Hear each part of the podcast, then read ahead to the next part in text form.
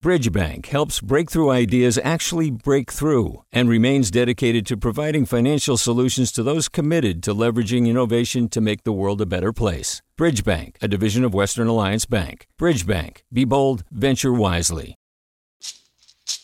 Hey, it's Glynn Washington from Snap Judgment.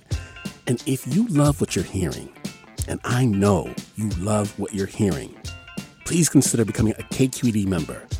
Get special access to cool events, behind the scenes footage, and so much more. Plus, you'll sleep better at night knowing you did your part for the community you depend upon. It's in you. Please be in it. Visit donate.kqed.org slash podcasts to sign up now. That's podcast with an S. Thanks. From KQED. Welcome back to Forum. I'm Alexis Madrigal. The H 1B visa program is supposed to bring in demand, highly skilled workers into U.S. companies that can't find enough domestic workers. The H 1B holders are supposed to be paid the same wage as U.S. workers, who kind of do the same thing. But there's a big and almost impossibly dumb loophole. If a company hires an H 1B worker through a contractor, that places that person into a different and lower salary pool. So the same worker passed through this middleman company gets far less pay, which means lower costs for tech companies that hire through outsourcing firms. This is the key mechanism that the Economic Policy Institute says is responsible for tens of millions of dollars in lost wages for H 1B holders. And while it's bad for them, it's also bad for U.S. workers who have to compete with extra low cost H 1B holders. So, here to talk about this H 1B problem is Ron Hira, one of the authors of this new Economic Policy Institute report, also an associate professor of political science at Howard University. Welcome to the show. Thanks for having me on, Alexis. So, uh, Ron Hira, the, the problems with the H one B program have been in the news for years, particularly around here. You know, we've we've heard a lot about it. So, what's the specific new information that's in this report? Yeah, so this is the first time we've had uh, a window into the inside uh, strategy of a, one of the major outsourcing firms, one of the major users of an H-1B uh, of the H-1B visa program. Uh, it's a company called HCL. And so this is really new uh, information, detailed information, and the author of the uh, presentation is in fact the company itself showing how it basically cheats the system and cheats uh, wages out of their H-1B workers. Yeah. Want to note also that we did in fact contact HCL, invited them to come on the show. Perhaps not surprisingly, they said no. Um, give us some of the details on how this process kind of works and what the sort of scale of this wage theft, as you call it, uh, is. Yeah, so the H 1B visa program is a guest worker program. So uh, folks are here and their legal status in the US is dependent on their work and on their employer. So every guest worker program is vulnerable to abuse. Those workers are in precarious positions and situations because their livelihood and their status living in the US is dependent on what their employer uh, decides. And so um, rightly we put in safeguards or congress put in safeguards to ensure that these workers are not mistreated. Uh, the problem is that the department of labor uh, has essentially eliminated those safeguards uh, through a series of really bad decisions.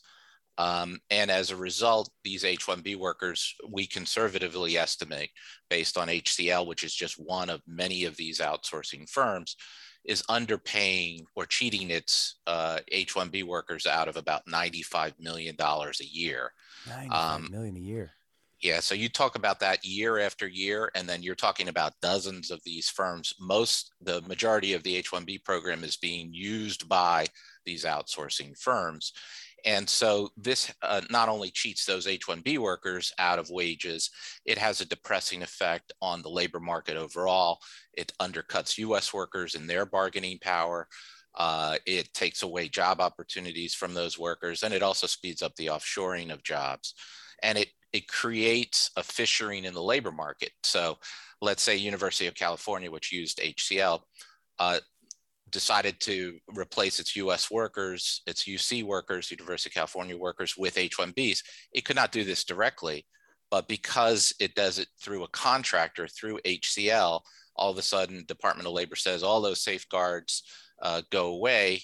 And so it leads to this uh, sort of outsourcing contracting model, uh, especially in Silicon Valley, uh, where we see this getting speed speeded up and that's bad for everybody. It's and, and it's bad for the h1b workers it's bad for us workers. So you're talking about tens of billions of dollars of impact here on wages and it's not as though those wages just sort of uh, disappear they're going into the pockets of the employers. Yeah. I mean it's just kind of amazing that you know by legislation we've sort of agreed on that this program should have a certain kind of ethical status but if we just introduce this middleman then that sort of washes those ethics away. Uh, we want to hear from you. Are you a contractor who's lost wages because of this h1b visa loophole or are you an employer who relies on h1b visa workers? Is it working effectively Give us a call now, 866 733 6786. That's 866 733 6786. You can get in touch Twitter, Facebook, Instagram, KQED Forum, or you can email your questions or comments or your experience as an H 1B uh, worker to forum at kqed.org.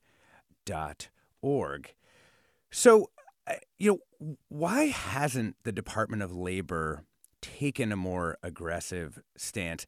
Given that this, this, what seems to me kind of like a scam basically it's it's frankly pretty obvious and everyone seems to know that this is exactly what's going on. So there's been dozens of stories uh, your listeners might know about the university of california 80 workers had to train their h1b replacements so not only losing out but actually forced to train their replacements. Disney had 250 workers, Southern California Edison 400 workers, New York Life was a, a thousand workers, U.S. workers. Um, so this has gone on. We've had congressional hearings where workers have actually testified. I've testified a, a number of times before both the Senate and the House. So it's well understood. The problem is that the Department of Labor has made bad and flawed interpretations of those safeguards. And you know that's the bad news and this has been under multiple administrations both republican and democrat. Um, the good news is that the department of labor can fix this. We don't need to change the law. It's just a matter of the department of labor stepping up and actually enforcing the law the justice department investigating this kind of fraud and wage theft that's going on. Um, and so that those are the sort of steps forward. It's a question of political will uh, by the Department of Labor. I mean, it's their duty to enforce the law. That's why we have the executive branch, right? The, the legislative branch writes the laws, the executive branch enforces the law. They're not enforcing the law.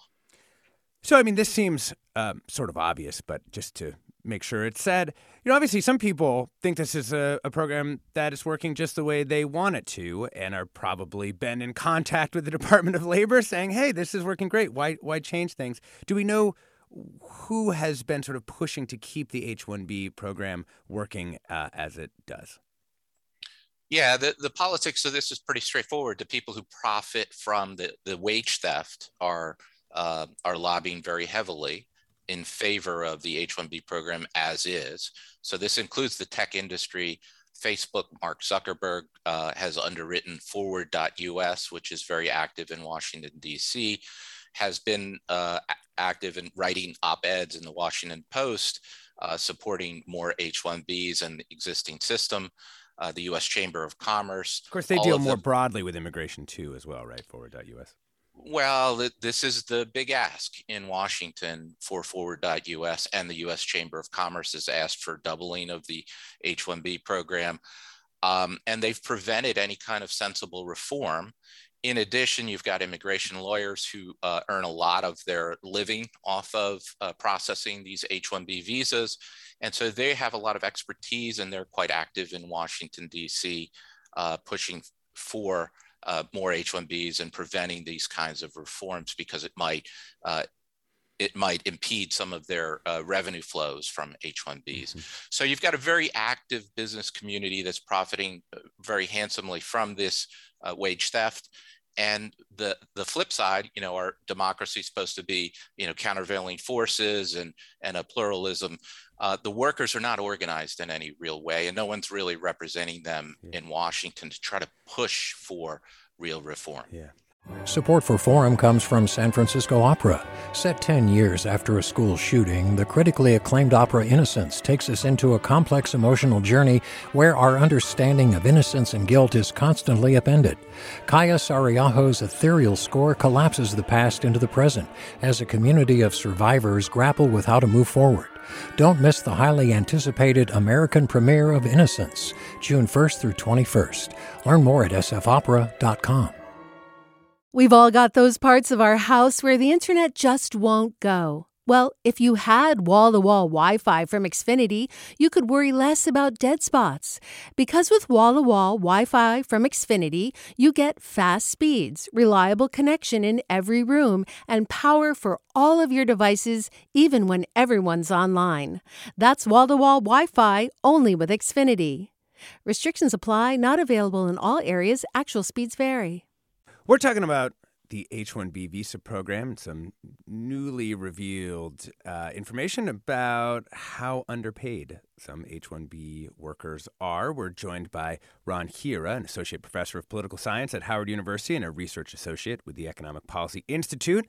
He is the co author of the report on alleged wage theft in the H 1B visa program and author of the book Outsourcing America. We'd like to add in a couple other voices into our conversation. Um, welcome to the show, Salil Chaudhary. He's a former consultant with HCL Technologies. Thanks for coming on. Salil, do we have you? We also have Sophie Alcorn, founding partner of Alcorn Immigration Law in Mountain View. We'll get uh, Salil off mute in a, in a second here. Um, Sorry about that, guys. Oh, hey, um, no problem. There we go. Hi, Salil. hi. Uh, so basically, one of the things which uh, uh, Ron has been focusing on is what we can see. What I'm going to share with you is what is not even visible to us. So I was a consultant to HCL. They basically made each one of us work 80, 70 to 80 hours a week. Mm. Wherein for me as a consultant they had to pay me for any extra hours i worked they had to pay me. So they kept promising me that they will pay me for all the extra hours. But when i kept on making the noise after four or five months they decided to bring another h1b guy who i had to train under me and basically he took over the job. So think about it that for 80 hours a week he's going to work for the same salary which is possibly approved by the US government or the US, US system, and then uh, take away two jobs. This is one of the things we, these companies are doing. They're making all the H-1B people work as many hours a week they wanted them to work because they're stuck. They cannot get out of that company because the green card process earlier used to take two to three years, but now it's taking 10 to 15 years. So those H-1B workers are not stuck with you for 10 to 15 years. They would not leave the job. They would work for whatever way, whatever salary you will pay, and mm. whatever hours you make them work. The second thing they were doing was they were bringing people from India who we are only allowed legally to bring on B1 visas to come and listen to the client for any new projects, but they're not allowed to legally work.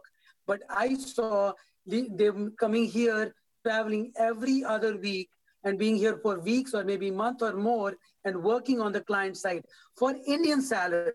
Mm. Mm-hmm. This is what the process is becoming. All these Indian companies are making it the scam bigger and bigger, and there is no stopping them. You know, Salil, let me ask you one uh, quick question before we get to Sophie uh, Alcorn, founding partner at Alcorn Immigration Law.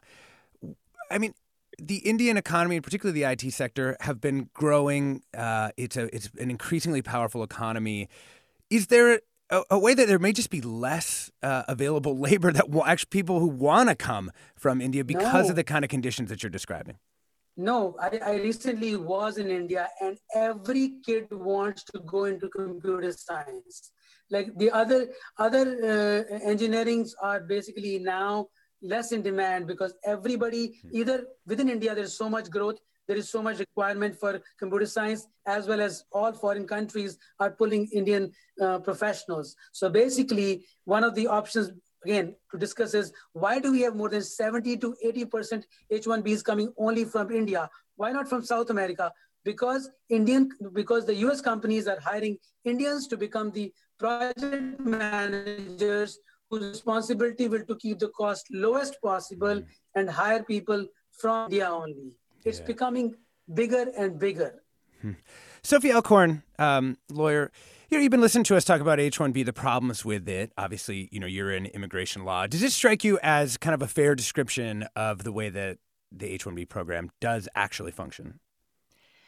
This is definitely, and thank you so much for having me on the show. This is definitely a component of the H 1B landscape. It is not the entire field, but the H 1B system is super messed up. Uh, and these are, are definite real concerns that happen um, I often tell my clients if I could just wave a magic wand and you could follow your dreams, what would you do if, if I could erase immigration as an obstacle for you pursuing your path in life and and following your heart? And uh, I, what what Ron said about the American immigration lawyers uh, lobbying in Washington, I would be so happy if the system were fixed and if I did not get any revenue from it. I mean, what I do now is I work with a lot of early stage technology companies that are rapidly scaling in the United States, and they mm-hmm. rely heavily on this program.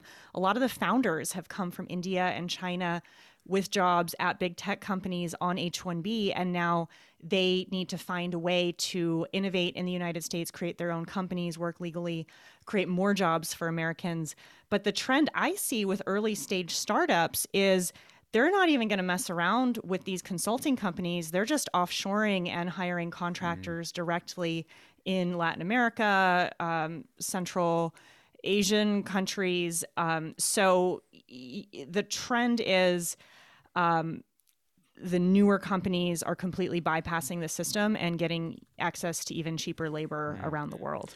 Ron Hira, um, you are author of the book Outsourcing America. I assume you you have also seen this trend as well. What do you think should be done?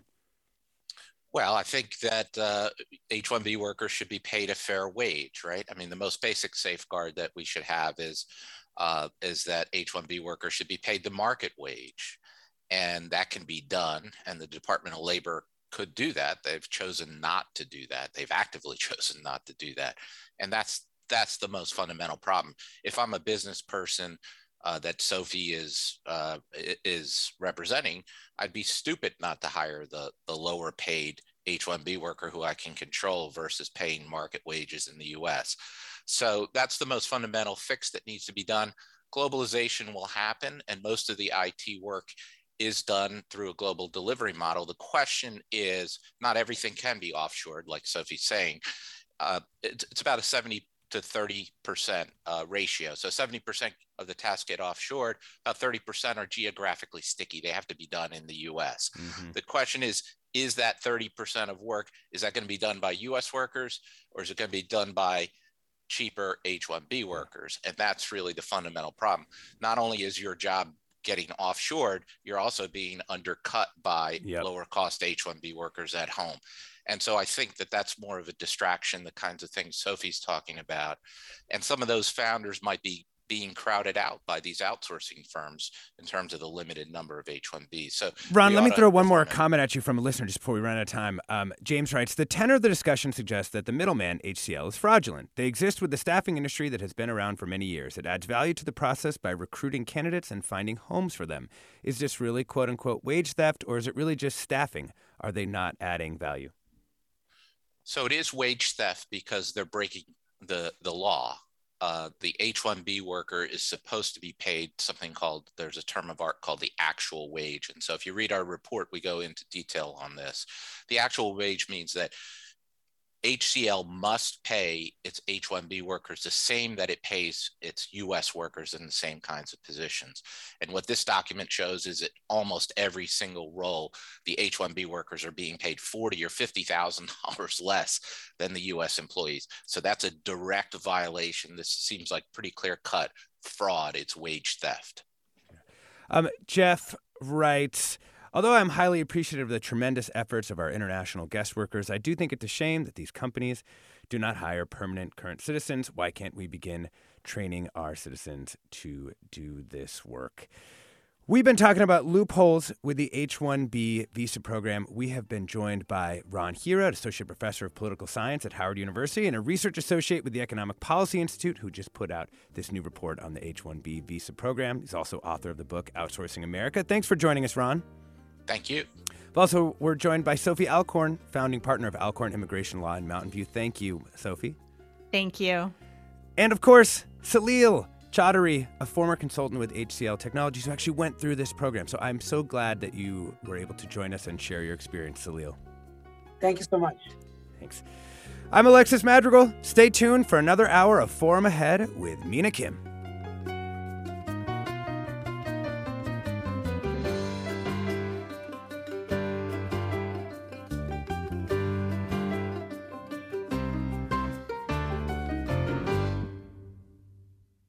Funds for the production of Forum are provided by the members of KQED Public Radio, the Germanacos Foundation, the Generosity Foundation, and the Heising Simons Foundation. Support for Forum comes from San Francisco Opera. Set 10 years after a school shooting, the critically acclaimed opera Innocence takes us into a complex emotional journey where our understanding of innocence and guilt is constantly upended. Kaija Saariaho's ethereal score collapses the past into the present as a community of survivors grapple with how to move forward. Don't miss the highly anticipated American premiere of Innocence, June 1st through 21st. Learn more at sfopera.com. We've all got those parts of our house where the internet just won't go. Well, if you had wall to wall Wi Fi from Xfinity, you could worry less about dead spots. Because with wall to wall Wi Fi from Xfinity, you get fast speeds, reliable connection in every room, and power for all of your devices, even when everyone's online. That's wall to wall Wi Fi only with Xfinity. Restrictions apply, not available in all areas, actual speeds vary all over the country. We need to improve reading in Wisconsin. Schools are changing the way they teach reading. I'm calling for a renewed focus on literacy. We have gotten this wrong in New York and all across the nation. And it's happening because of a podcast. I think your podcast has changed my life. And I'm going to share this podcast with everyone I meet. Sold a Story investigates how teaching kids to read went wrong. New episodes of Sold a Story are available now.